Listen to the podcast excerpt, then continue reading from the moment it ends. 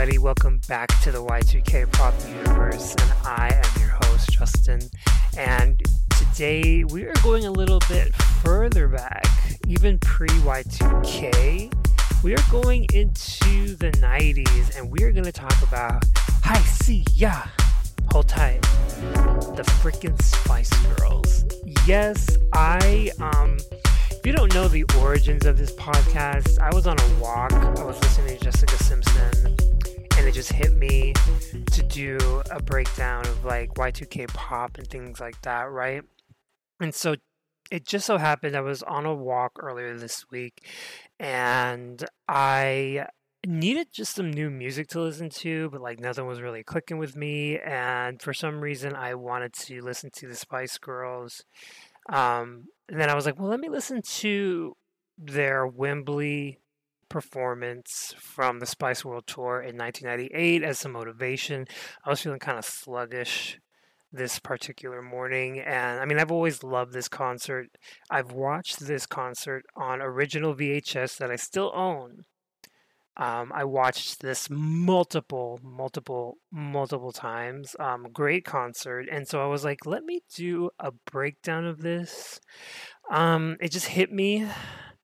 It hit me like a, a pair of platform shoes because I I think this concert, even though it only has four Spice Girls, this concert is probably the best one of that whole tour.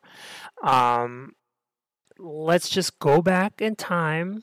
But before we do all that, typically on this podcast, um, what I do is talk about 2000s pop. Um, uh, last week, I mentioned that there was not going to be an episode, and I was looking for some ideas, and I still am looking for some ideas in the future to get back on my usual schedule. But I wanted to do something a little different because I didn't want to get bored of just reviewing 2000s pop because I feel like there's so much stuff that I experienced um, that shaped my musical influence. And I know you might be thinking, well, not if you listen to this podcast. I think if you listen to this podcast, you get it. But a lot of people would be like, why? You know, you consider. A lot of people would be surprised how seriously I take the Spice Girls um, as musicians and as talented uh, honers of their craft.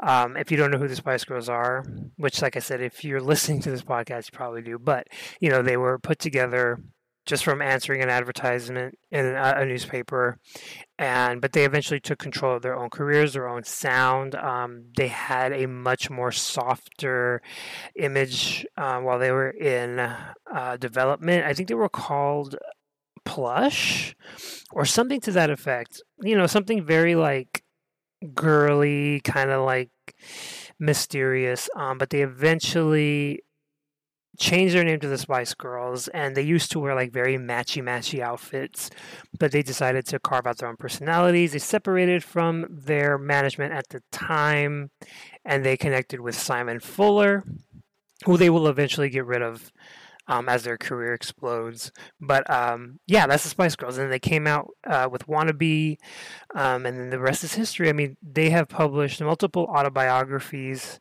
um, so we can always cover those as well. Um, but yes, so this concert that I'm particularly reviewing today. This is the Back in Britain series. It was at the end of the Spice World Tour. Now, the Spice World Tour started in 1998. And when you think about it, the Spice Girls were at their highest, highest peak for only about two years. And it's kind of wild to look back because they made a movie. They went on a world tour. They recorded two albums. There were dolls, which I have. Yes, I do. Um, they had multiple, multiple hits. They did all that within a span of two years and they imploded in two years. Um, not necessarily. I mean, you know, not that the third album without Geri Forever doesn't count, but I mean, this was like a worldwide phenomenon, and this was a worldwide phenomenon in a time when there was like barely any internet. You know, the internet was still very, very new, um, and so this was their first world tour in fact, they had never really gone on tour. They had never, you know, much like Ashlee Simpson, you know, they did not do a club circuit. They were not, you know, grinding away performing all these live shows like a lot of bands have to do to get noticed. But um so this was their first world tour. They had only ever done stuff like British TV shows, and then eventually they did like um, they did Saturday Night Live, which was their American debut in 1997. Um, so they did very like one off, but they had never done a full concert until they did a full concert as like I think it's like a test run in 1997. Also a really good concert. A lot of the elements that were used on that one off concert are used on the tour. Um, but that was like their first concert and their first like I guess big live performance. Um, as like a, a stadium or an arena. So they never had done openings. I mean, they just went as headliners, which is crazy. Even Britney Spears was an opener. Christina Aguilera was an opener. Um, they just were headliners from the gate, which is so wild. Um, so the the Spice World Tour. This is starting right after the movies come out in America in 1998. Um, they start in Europe as a five piece. When the European leg is over, Geri quits we're not going to get too into it, but it was the worst moment of my life as a child. Actually, I don't know if I was too affected by it, but it did suck. I don't remember. I just remember it did suck. It totally sucked. Um, so they performed the U.S. leg without Geri, and um, they were just pretty much miserable the whole time in America. I'm pretty sure they were miserable because of Geri. Um, and then they were also miserable because like this is like the culmination of two years of nonstop work.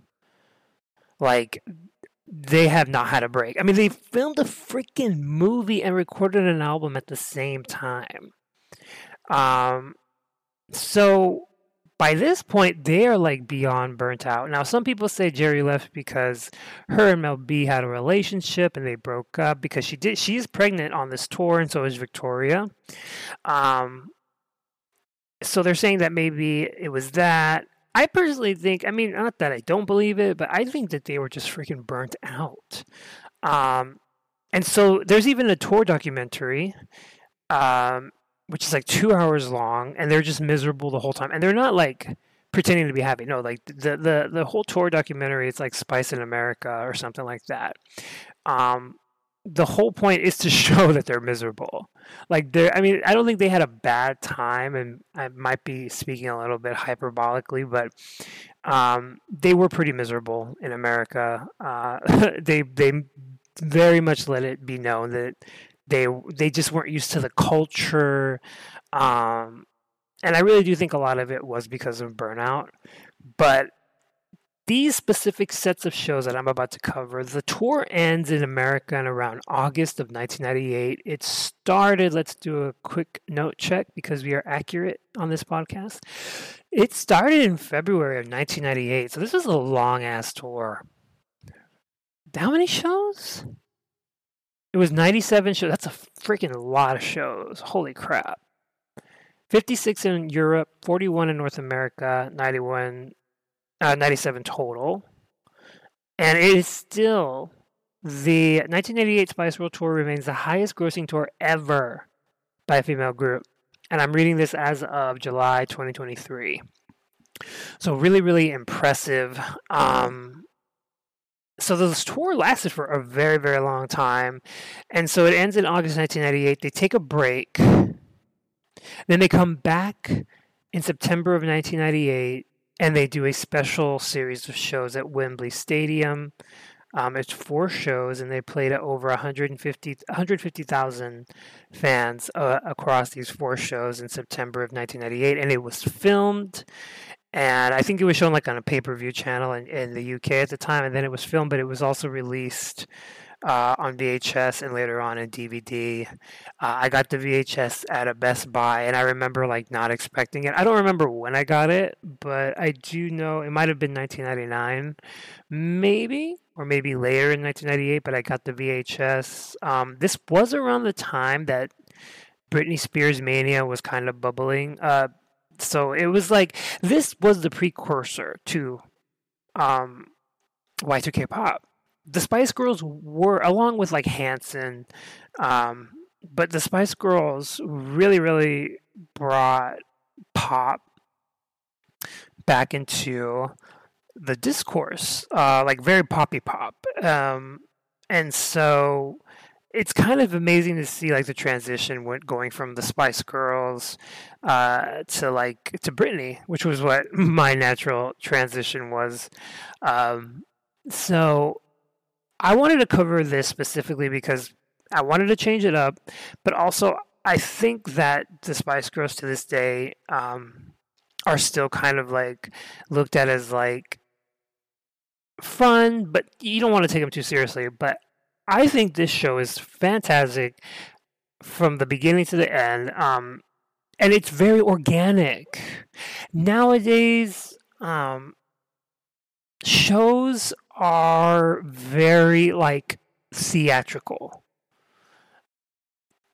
You know, there's all these props and moving screens and all this.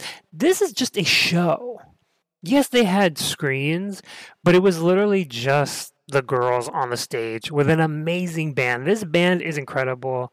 They worked with this band their entire time from like the from like 1997ish probably to around the end of this tour. Um, incredible, incredible, incredible band. Um, just amazing production, uh, amazing musicians. Just I love percussion, and the drummer on this tour and the percussionist on this tour were just out of this world. So, along with just having a very simple stage setup, there were dancers, but there was no like, you know, crazy theatrical moment. It was just the girls being themselves. And also, the, as a four piece, they do really well. This is the happiest they look in a long time. They're happy to be in Britain. Uh, I think they really do work well together as a as a as a four piece. Um, and you can really see that. I mean, the show starts off with uh, the Spice World uh, spaceship touching down. Um, the audience is going crazy. The, the, stage is different from the normal tour, or I don't know if this is just because it's Wembley Stadium. I think they were playing arenas, but this is a stadium show, so it was slightly revamped. There are multiple set list. Um, you can watch some of the first shows with Geri in them, but I will tell you they look awful. They look miserable, which is pretty cool. At least we have something kind of old from the 1998. We have it digitized and it's on YouTube, but you can find those shows with Geri. But I'm telling you now, they're terrible. Like they just all look so awful. They probably were just fighting. This specific special, which is called uh, Back in Britain, Wembley Stadium. They look amazing. They look happy. They're probably happy that this tour is almost over. Uh, so many things here, but they just start off with If You Can't Dance. The spaceship on the video screen touches down, the alarms start blaring, and slowly but surely the girls emerge. You see their silhouettes, and then the song starts.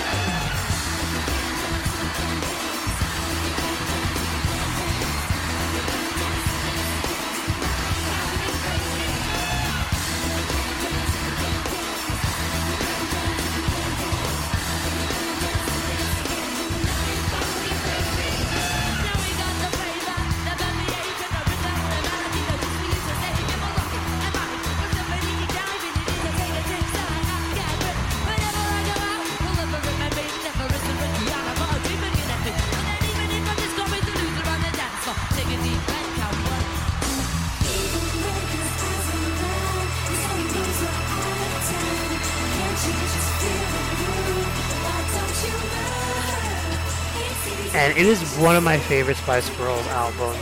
Oh, I was going to say songs, but albums as well. Keep in mind they're touring off only two albums, and even the non singles are really, really good. And so this is definitely one of my favorite openers of theirs. Uh, they just look great. I love the attitude in the song itself. Uh, the song definitely does sound more industrial and harder live. Um, keep in mind when this song came out on the first album, which was released in 1996, it's got definitely more of a mid 90s sound now that we're seeing it live. It's definitely a lot more harder, more industrial. Once again, the band is doing an amazing job on this, and it's just the girls on the stage. Uh, let's see, outfits wise these intro costumes changed quite a bit over the tour. They were still kind of generally the same, but these they do look a little bit different. Um, I like Emma's cute little blue and pink dress. She kind of looks like a uh, like a Power Ranger, I guess so. Um, they all kind of look like Power Rangers. They all have like these like metallic outfits on, uh, hints of mat- metal in there. Um, there's some great audience footage. I think some, you know, like sometimes some of the audience footage they show in like concerts is so like blah. They get some really really good reactions. People are dressed up as the Spice Girls. Uh, Victoria is smiling like crazy in the show. Her and Mel B are pregnant. Um, they make a lot of references to that throughout the show. They're just having such a good time. Uh, they did open with "If You Can't Dance." Typically, um, it is a great opener, and on the song on the album, it is a the tenth track, but they use this as an opener, and I love that it just sets the tone. Um, they just look great coming down the steps and and just announcing their uh, arrival and interestingly enough, they do use Geri's Spanish rap. There's a Spanish rap on the song that she sings, um, but they use her. They use her vocals. They don't edit her out. All they do is they just redistribute the vocals a little bit. Um, but they sound all great and they're just putting on a show. Mel C is into it. Mel C is on fire this night. She kills it. She looks absolutely beautiful. I love this out. I love her lime green. She's wearing some lime green shoes with like some beige, no beige, gray uh, gray trousers. This is a great contrast of color, which I love. Um, but yes, they all look really good. They're really feeling it. The crowd is going crazy. Great opener, just awesome. Mel C is in the zone. I cannot um, emphasize that enough. And then we move on to another classic, which is Who Do You Think You Are? And that one has a great intro as well. It's got, it's, I've always tried to find this vocal snippet.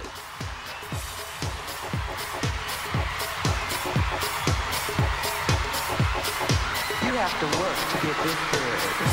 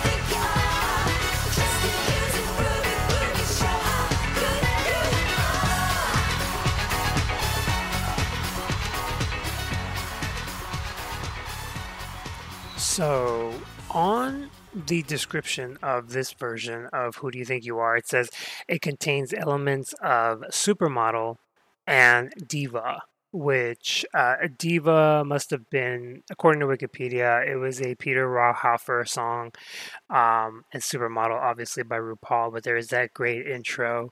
Uh, it's got to be RuPaul that says, You have to work to get this good. Oh, come on and so okay, at this point, they're showing the names on the screen of a Spice Girl, and then they cut to a video of her dancing. It's just a nice little hot intro. It is so, it, it's giving. Period. Um, this this intro is just so it's such a great transition from a very serious opener, very much like in your face opener. Now we're getting camp, we're having fun. That's what all the Spice Girls are all about. Uh, this is definitely one of my favorite Spice Girl songs of all time, if not my favorite. Um, this is definitely one of my favorite performances of theirs. They just kill it on this. Once again, the happiness is oozing from them. Um, it's still just them uh, dancing it up, and they're just um, having such a great time. Now, Geri typically opens the song, but now her lines have been distributed to Mel C. So um, she's singing Geri's parts and not really missing a beat. Um, they're just doing such a great time.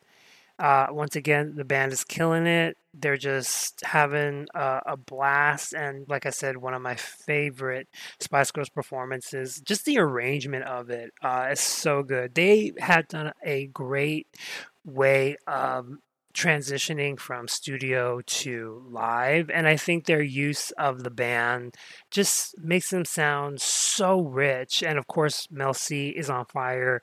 She's killing it at the end with her ad libs, with the high notes. Uh, the band is jamming out. Excellent performance. Excellent, excellent. Now, we're going to slow things down. They rush off stage, and there's kind of an interlude. Now we get to see some of the male dancers. The male dancers on this tour are hot. All of them. In fact, Mel B ends up marrying them and has a baby with one of them. He's in there. Ah, gosh, what's his name? Um, well, because she, I know she went from Mel B to Mel G. Okay, so the the uh, dancer here, Jimmy Gulzar, um, he dances with her in this number, which is something kind of funny which is from the first album. It is an album track, uh, very funky number in general. Um, I remember reading that initially the Spice Girls wanted to make R&B music, but their R&B music did not sound like they wanted to make specifically American R&B music and the producers at the time was like they didn't make it in fact their their they made their own sound, which is true, and this is something that has elements of American R&B, but is very much like the Spice Girls sound. Like they they can't help but be anything but pop, but they they do this weird thing. They they really are like a global sound.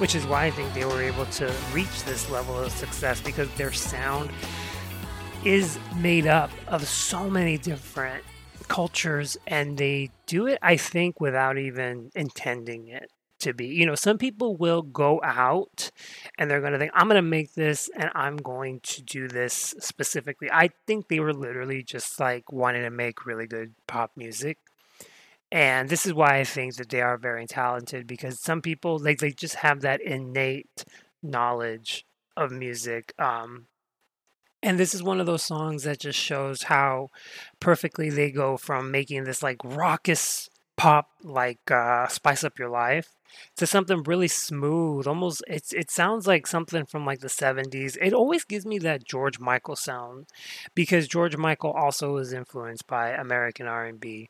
So it's just a great song in general. And this is when they start to switch up their outfits. They've changed into some oversized slacks.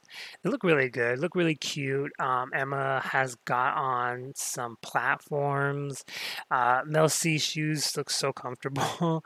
um, and they're just dancing and having a, a, a, good time. It's a little slower pace, so they're just kind of like jamming out, catching their breaths, you know. Um, they still got a lot of show ahead of them. This is a really great transition. Um, they do the next song, which is called Do It. Um, this is a an album track from Spice World, their second album, and is also the first uh, Spice World song of the night. Um, it's a good song. It's not one of my favorites. Uh, earlier in the tour, they did another album track called Denying, and they also did a B side called Step to Me, but I kind of like Denying a little bit more. It still has that kind of uh, groove from something kind of funny. It's got like a very uh, American R&B sound. Um, but I guess they removed that. I think Do It is a lot more upbeat. It's a cute performance. They're just vamping with the dancers, still having a good old time.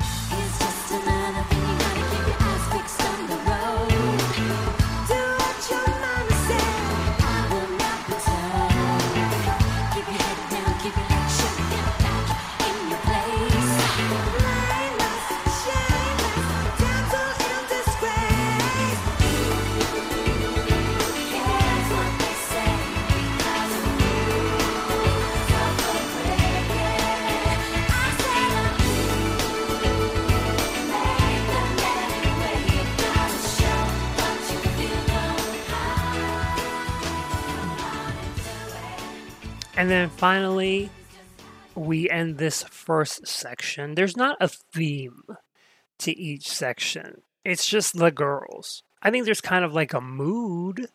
I don't really know what this mood is. They start off kind of like aliens, and then they uh transition into like uh chic this is a this is their more uh adult contempo section. You know they switch from the metallic outfits the alien look um they put on the the business casual and they look so cute. I like victoria's hair. Her hair is like a, a short um kind of like uh like a bob? No, it's kind of like that Rihanna hair, but it's a little bit more floofy. But um, they all look so good. But they go.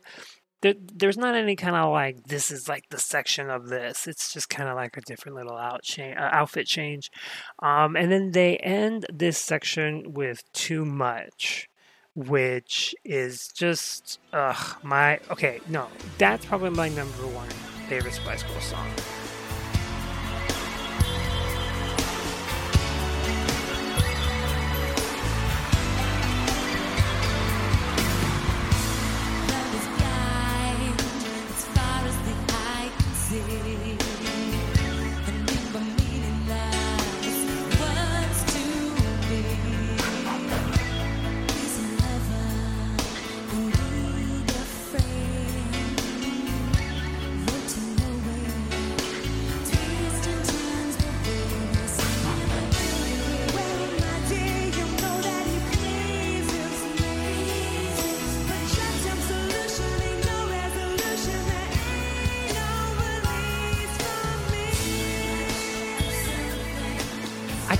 Feel like some of the because like too much um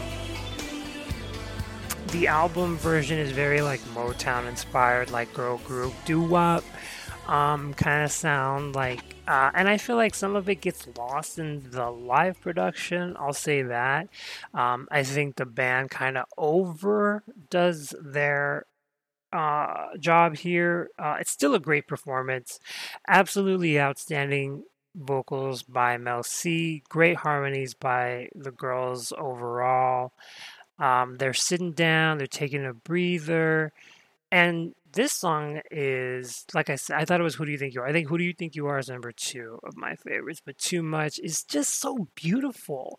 Um, the Spice Girls ballads are severely underrated, although I guess depends who you ask because they did go to number one in the UK and, and, other parts of the world. So maybe they're not underrated, but I think when people look back, they'll always think of like the high octane Spice Girl songs. Uh, but their ballads are so, so good. And this is definitely one of the highlights of the show. Mel C sounds amazing. She is giving emotion in this performance. She's looking into the camera and she's telling you too much of something is bad enough. I mean, she's selling it, girl. She's selling it down. Um, and that's how this section ends. Uh, they get together, they all leave the stage together, and we await for the next segment. So, I hope you guys enjoy this. We're taking a little break from the 2000s, and I just want to explore the Spice Girls legacy a little bit, especially with this show. And you, we even got a longer episode today. Wow, pretty fun. Um, but thank you again for listening. I really appreciate it. Um, I look forward to speaking with you next week. And we're going to be covering part two of the Spice World Tour back in Britain, 1998. My name is Justin. This is the Y2K Pop Universe. See you next time. Bye.